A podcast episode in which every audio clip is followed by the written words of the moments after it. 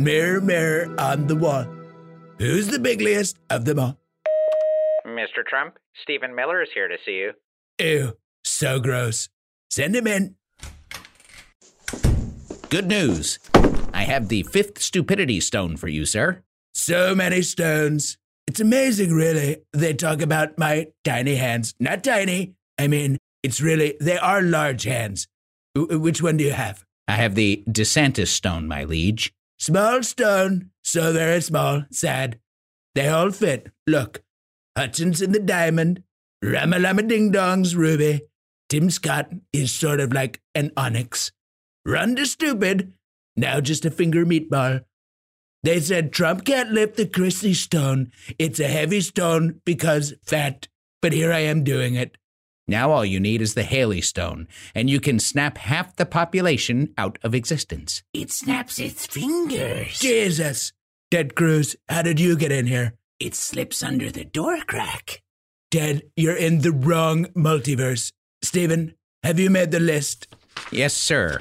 Uh, once you snap the stupidity gauntlet, all of the Mexicans will disappear first, then uh, most of the blacks, every Muslim, uh, baristas, professors, social workers, Prosecutors. yep, prosecutors, DAs, FBI agents, uh, Hillary Clinton, anyone from a shithole country, nose breathers, Hollywood celebrities, L's, G's, B's, T's, Q's, pluses, And plus sizes.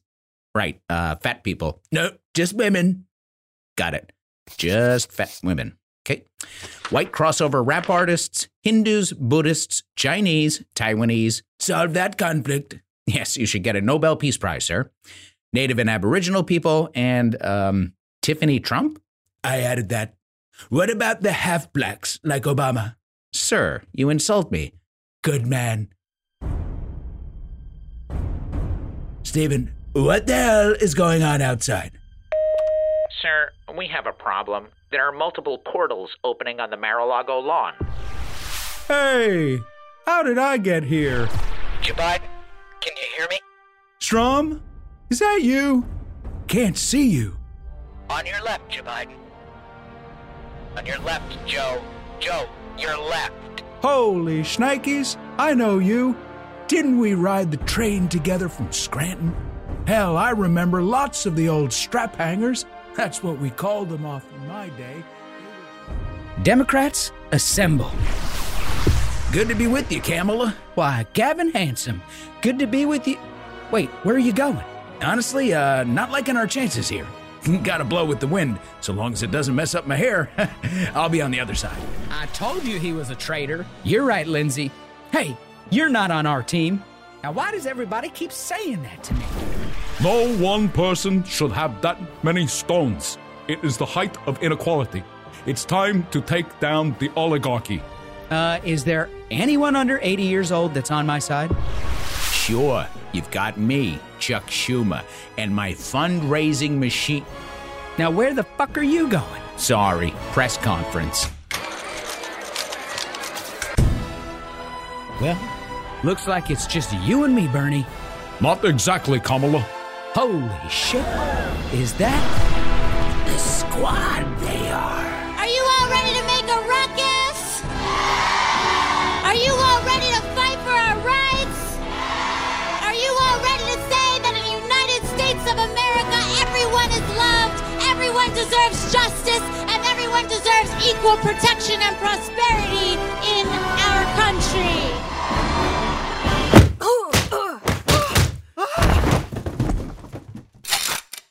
Not your time, bitch? Holy shit. The entire DNC just stuffed AOC in a box and locked it. Let's go get 'em and fight for the soul of America. Uh, Mr. Biden, you're, uh, Let him stay, Stephen.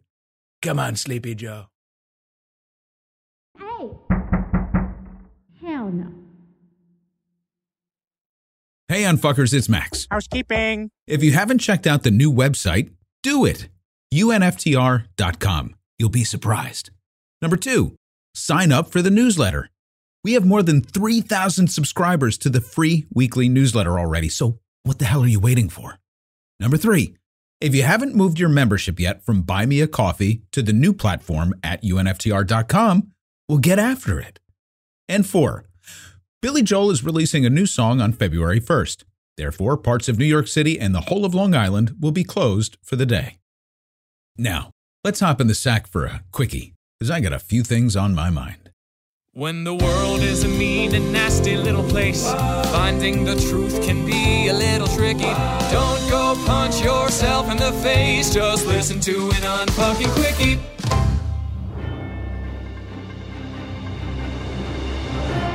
It's election season in America. With back to back wins in Iowa and New Hampshire, Donald Trump is moving toward his third GOP nomination for the presidency, setting the stage for an epic rematch between two men with nothing in common but the Oval Office. Uh, can we just share a moment before we start to say what the actual fuck is going on? I mean, we're really running this back and having a do over, aren't we? So, the difference between Trump 2016, 2020, and Trump 2024 isn't Trump, it's us. In 2016, we were all like, get the fuck out of here. Then in 2020, we were like, no, seriously, get the fuck out of here. And in 2024, you've got people on both sides being like, I don't even fucking know anymore. To find anything remotely this foobar, we have to go all the way back to when Grover Cleveland barely edged out James Blaine in 1884 to become president. He beat Blaine by only 37 electoral votes and less than 60,000 in the popular vote. Fun fact James Blaine is David Blaine's great great grandfather. Funner fact, that's actually not true.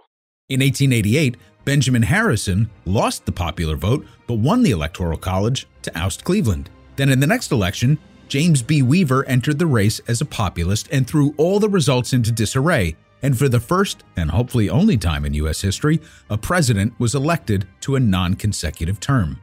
Okay, what's your point? Well, I have a few of them.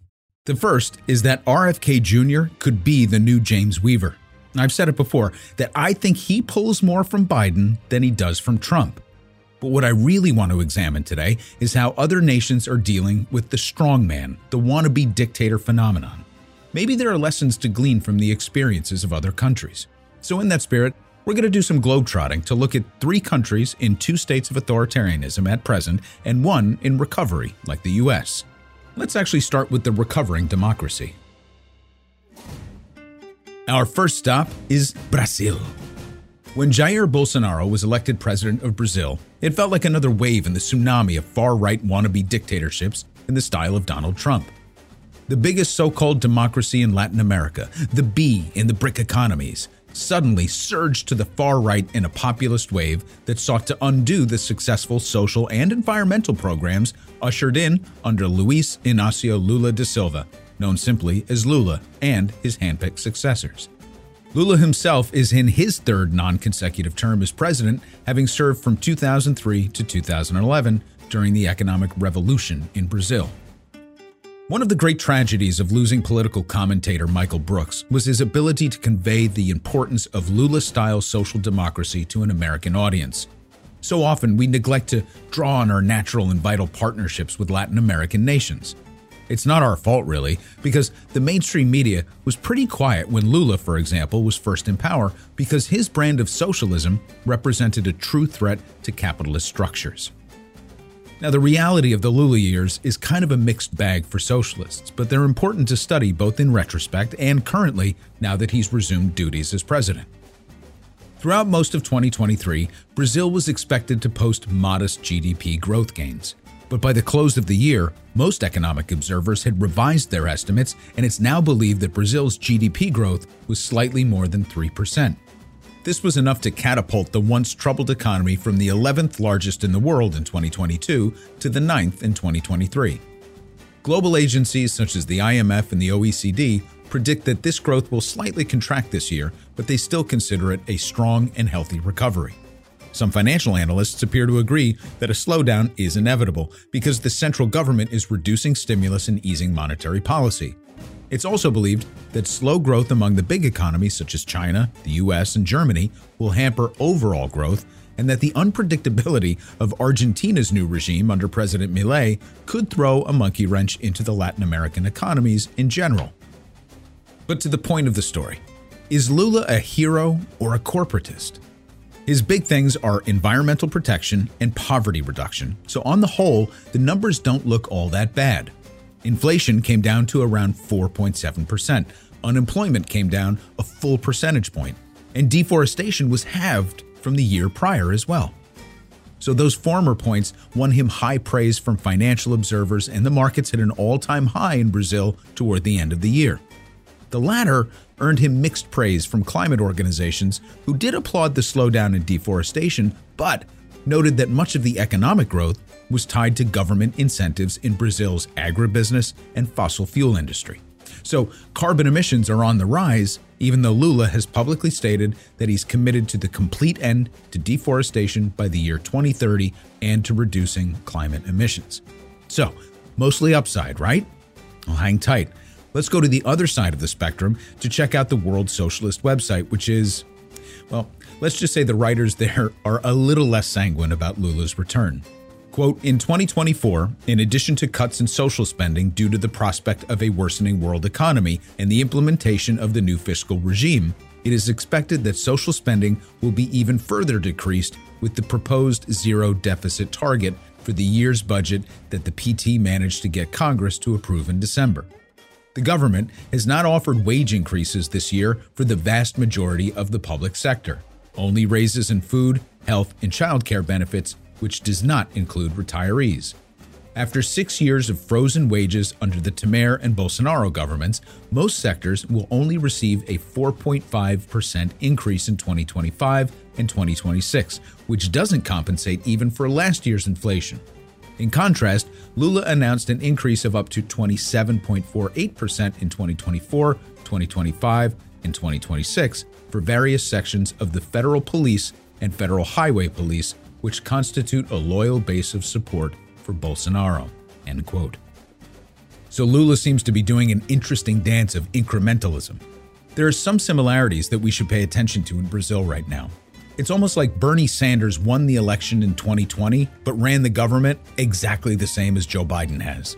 The only difference is that Bolsonaro is barred from running for president until 2030 because of the Capitol riots that he inspired after he lost. He took a page from Trump's playbook, but he fucked around and found out.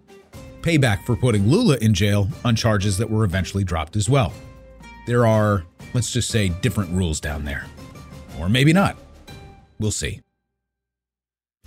Anyway, Lula is way more cautious than domestic leftists like to admit. On stopping deforestation, he's pretty much beyond reproach. That's signature Lula shit. I should say that he differs from Biden in terms of supporting impoverished Brazilians, though. He's reinstituting some of the most popular programs from his first presidency that reduced extreme poverty by orders of magnitude. But he's taking his time reforming the economy to benefit the bulk of the working class by appeasing the bourgeois old guard that sided with Bolsonaro while wooing large corporations with tax incentives and investments. But he's learning that when it comes to the corporate class, nothing is ever enough. His approval ratings are improving, with 55% of the population approving of Lula personally and 42% approving of his government. That doesn't sound earth shattering compared to another guy that we're going to talk about in a few minutes, but it's a vast improvement over where he started. But these numbers are bolstered by those at the low end of the economic spectrum, despite how much time and money has gone into wooing the investor and corporate class in Brazil. Today's Brazil is very different from the one he left in 2011, with a staggering approval rating of 87% when he left office. Today's Brazil is infected with the same autocratic mind disease, like Stockholm Syndrome for Bolsonaro, similar to what Trump acolytes suffer from in the United States. Brazil also has an evangelical strain running through it that means leftists can do no right. It'll be curious to see where Lula's approval ratings go if growth indeed slows when the stimulus runs out and Lula pursues a zero deficit strategy. So I'll leave you with two things to think about before we move on. The first is that it probably takes longer to recover from an autocratic ruler than we know. I mean, before Trump, we'd have to go back to, I don't know, Andrew Jackson? Somebody get Heather Cox Richardson on the phone. Anyway, we've lived through neoliberal assholes like Nixon and Reagan and Clinton. We've had heavy handed political figures like LBJ and FDR, big stick carrying loudmouths like TR. But the design of our republic really did contemplate the balance of power. It was even strong enough to keep Trump's worst instincts in check. But the most fervent and ardent right wingers in this country got a taste, a hint of what it would be like to have a real strongman in charge. Now, sure, it was mostly rhetorical back then, but if this fucking guy can beat all 91 criminal charges against him, clear the primaries, and beat back Biden, he'll be fucking Rocky Balboa. I mean, it'll be Rocky 5, but Rocky nonetheless. Moreover, he'll have set an unbelievable precedent when he just pardons himself. And he'll have his hand-picked Supreme Court in his corner with Crooked Clarence, Hansy Kavanaugh, Creepy Coney Barrett, Adolf Alito, Neil Gorsuch Madick, and Feckless Roberts. I mean, it's beyond dystopian. The other thing to think about is how Lula is approaching this second turn at the wheel. His first two terms in the aughts were nothing short of miraculous. The economy absolutely exploded under Lula, and millions were lifted out of poverty. But his administration did benefit from his predecessor's plan to tame inflation, called Plano Real, which worked over time similar to the shock therapy that Carter employed that ultimately benefited Reagan. Then there was the discovery of a massive oil field just off the coast during the oil price boom. But these were conditions that other nations experienced at the time as well. What made Lula's term special was how he invested the economic gains into special programs and social safety nets for the poor and working classes. These investments paid enormous dividends and helped supercharge Brazil's economic growth and standard of living. So, all right, let's go over to um, ah shit. Where are we going next? You go over to China, China, China, China, China, China, China, China, China, China, China. You take China. China. China. That's right, China.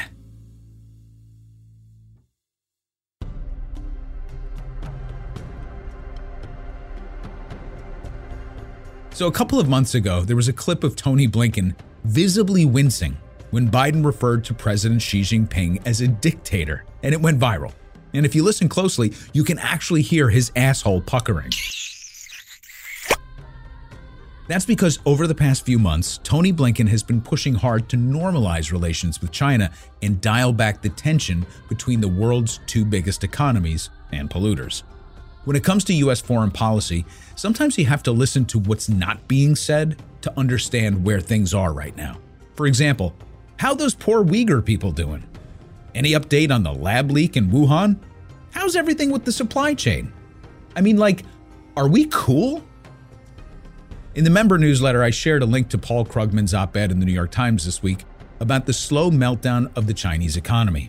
In it, he explains how we basically went from everyone needing to take Mandarin lessons to we'll just make everything here instead. But that's only part of the assessment, however. Krugman points to poor leadership under President Xi, which has become a popular talking point and one that's hard to verify, quite honestly. But I'll take it at face value, considering he's been criticized for what Krugman calls arbitrary interventions into the economy. So, beyond Xi's heavy hand, Krugman points to low consumer spending as a percentage of GDP for a few reasons. Quote, these include financial repression, paying low interest on savings, and making cheap loans to favored borrowers that holds down household income and diverts it to government controlled investment, a weak social safety net that causes families to accumulate savings to deal with possible emergencies and more. End quote. President Xi's predecessors were keen to relinquish power for fear of invoking comparisons to Mao Zedong. But in 2018, Xi eliminated term limits and orchestrated a third term, making him the longest serving head of state in modern China and fueling the inevitable criticism that he was turning the country into a de facto dictatorship. So, with the Chinese economy riding high on government stimulus and inserting itself into diplomatic relations all over the globe, Xi became an obvious fit for the role of boogeyman in the United States. Noted American economist Jeffrey Sachs describes the shift in attitude toward China among U.S. policymakers, writing, quote, The U.S. dusted off the old playbook to slow China's surging growth. President Barack Obama first proposed to create a new trading group with Asian countries that would exclude China. But presidential candidate Donald Trump went further, promising outright protectionism against China. After winning the 2016 election on an anti China platform, Trump imposed unilateral tariffs on China that clearly violated World Trade Organization rules. To ensure the WTO would not rule against U.S. measures, the U.S. disabled the WTO appellate court by blocking new appointments. The Trump administration also blocked products from leading Chinese technology companies such as ZTE and Huawei and urged U.S. allies to do the same. When President Joe Biden came to office, many, including me, expected Biden to reverse or ease Trump's anti China policies. The opposite happened. Biden doubled down, not only maintaining Trump's tariffs on China, but also signing new executive orders to limit China's access to advanced semiconductor technologies and U.S. investments. End quote. From what the Financial Times called a testy first phone call with Beijing and a standoff in 2021 in Alaska, Antony Blinken began the Biden tenure with tough talk and criticism of China's economy and nuclear aspirations. Since the decline in Chinese economic growth, the tone out of the State Department has cooled significantly. But who are we if we're not the nation fighting some existential foreign threat? Nazis, Japan, communism, the war on terror, China. That was the natural order of things, damn it. And now China's going the way of Japan, and our policy is left naked because we know that beneath it all, we need them as much as they need us. Our economies are inextricably linked at this point. So in Xi Jinping, we have a strong man in decline, having poured the Chinese treasury into ghost cities, support for developing nations, and a housing market bubble. Now we understand what happens when an economy overheats and could offer some advice to Xi in this time of need. First off, the people get restless, in many cases, they take to the streets. Not a good look for a despot. Secondly, trading partners become a little wary and look elsewhere for opportunities, creating a vicious cycle that can turn growth negative quickly. In democracies, the release valve for economic pressures like this is free and fair elections, something China doesn't have. So, the big takeaway and concern here is that Xi begins to take extraordinary measures to hold power and authority, and we have a little insight into what that means as well. When authoritarian figures have their backs to the wall, they call in the special teams unit to run one very specific play, otherwise known as the military. Maybe that's why Blinken's bluster has cooled a bit.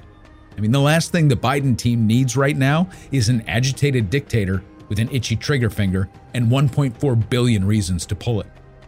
As for Xi Jinping, he'll be longing for the days that he was as trusted and beloved as this next guy. We are home to all faiths in the world, and we celebrate all of them.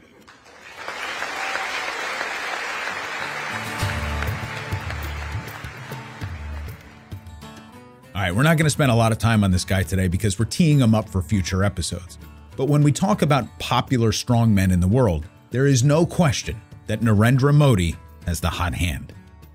There was a time when Modi wasn't even allowed to travel to the United States because he was suspected of being a violent Hindu nationalist responsible for violence towards Muslims.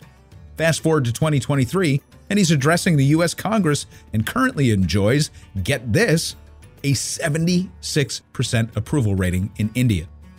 He's the most popular leader in the world. Now, the key to Modi's popularity is twofold. First off, the macroeconomic optics look great and give the people of India a sense that they are indeed playing a winning hand. India is now the fifth largest economy in the world, and in 2023, it officially became the most populous country, surpassing China. And look, growth is growth, so it makes sense from the outside why this might be the case. But inside India, the economic picture is a little more murky. India remains one of the most unequal countries in the world. According to Oxfam, quote, the top 10% of the Indian population holds 77% of the total national wealth. 73% of the wealth generated in 2017 went to the richest 1%, while 670 million Indians who comprise the poorest half of the population saw only a 1% increase in their wealth. End quote. So why would a country with such a significant wealth gap give Modi the highest approval ratings of any leader on the planet? One of the most visible and highly touted projects that was just unveiled this month offers some insight. As reported in NBC this month, quote, India came to a halt Monday as Prime Minister Narendra Modi presided over the opening of a grand Hindu temple on a contested holy site that has become the symbol of religious tensions in the world's largest democracy.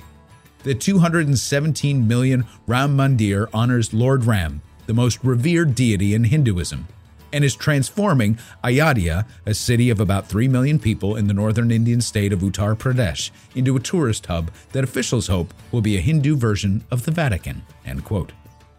Virtually all of India came to a halt, including the stock market, just to mark the occasion of the temple dedication by Prime Minister Modi.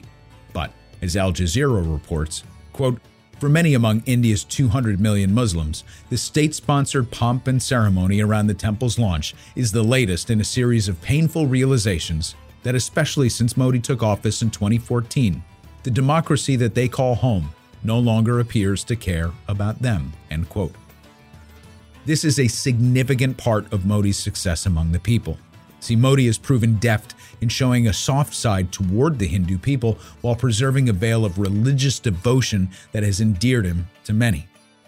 Essentially, he's pursuing a classic neoliberal free market economic policy mixed with a healthy dose of ethnic nationalism. Despite the presence of 200 million Muslims within its borders, many Muslim Indians feel increasingly marginalized.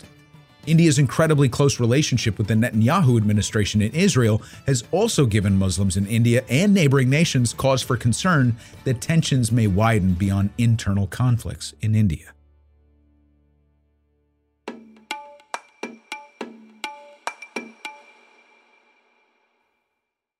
All right, so what have we learned?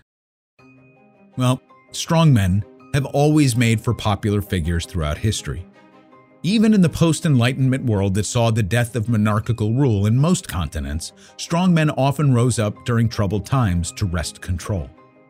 The prospect of a second term of an emboldened Trump who beat the rap 91 times and promised to only take revenge on his enemies as a dictator on day one of his administration is harrowing. The United States has been responsible for atrocities throughout the world, but it has maintained a facade of decency and democracy domestically since the Civil War. I say facade because of the unspeakable oppression of marginalized groups that has always existed.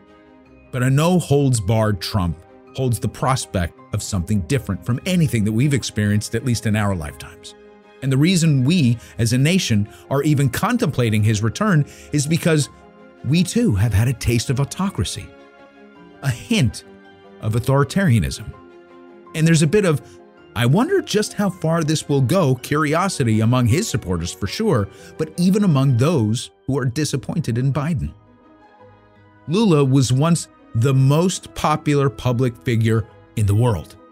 But because Brazil's elite got a taste of dictatorship under Bolsonaro, and the bourgeoisie lived to tell about it, it's now emblazoned on their collective subconscious. And so Lula struggles to reach his former heights, all the while making concessions to a subset of the population that will never really accept him. Xi Jinping is entering wildcard territory as he realizes the limitations of unlimited spending set against declining birth rates and a contracting economy. Would be dictators looking to hold on to power make really bad decisions. It's little wonder why Blinken and company have done an about face and flinched when Biden went off script and forgot that we're supposed to be friends again. When Trump was president the first time around, Narendra Modi went out of his way to praise the Donald and develop a close relationship with him. And while it paid very few dividends for Modi at the time, the Donald will be walking into a vastly different world and may very well look to cozy up to the very popular Modi. And like Modi, Trump has the ability to leverage evangelical support, even though it's far less in sheer size to what Modi enjoys. The shared playbooks of strongmen and dictators are remarkably transparent when viewed from the outside. But when it unfolds in front of one's eyes, it's a little more difficult to see. Couldn't happen here. Well, those aren't real democracies. We have checks and balances, structures and systems. No one person is above the law in the United States. Right? Right?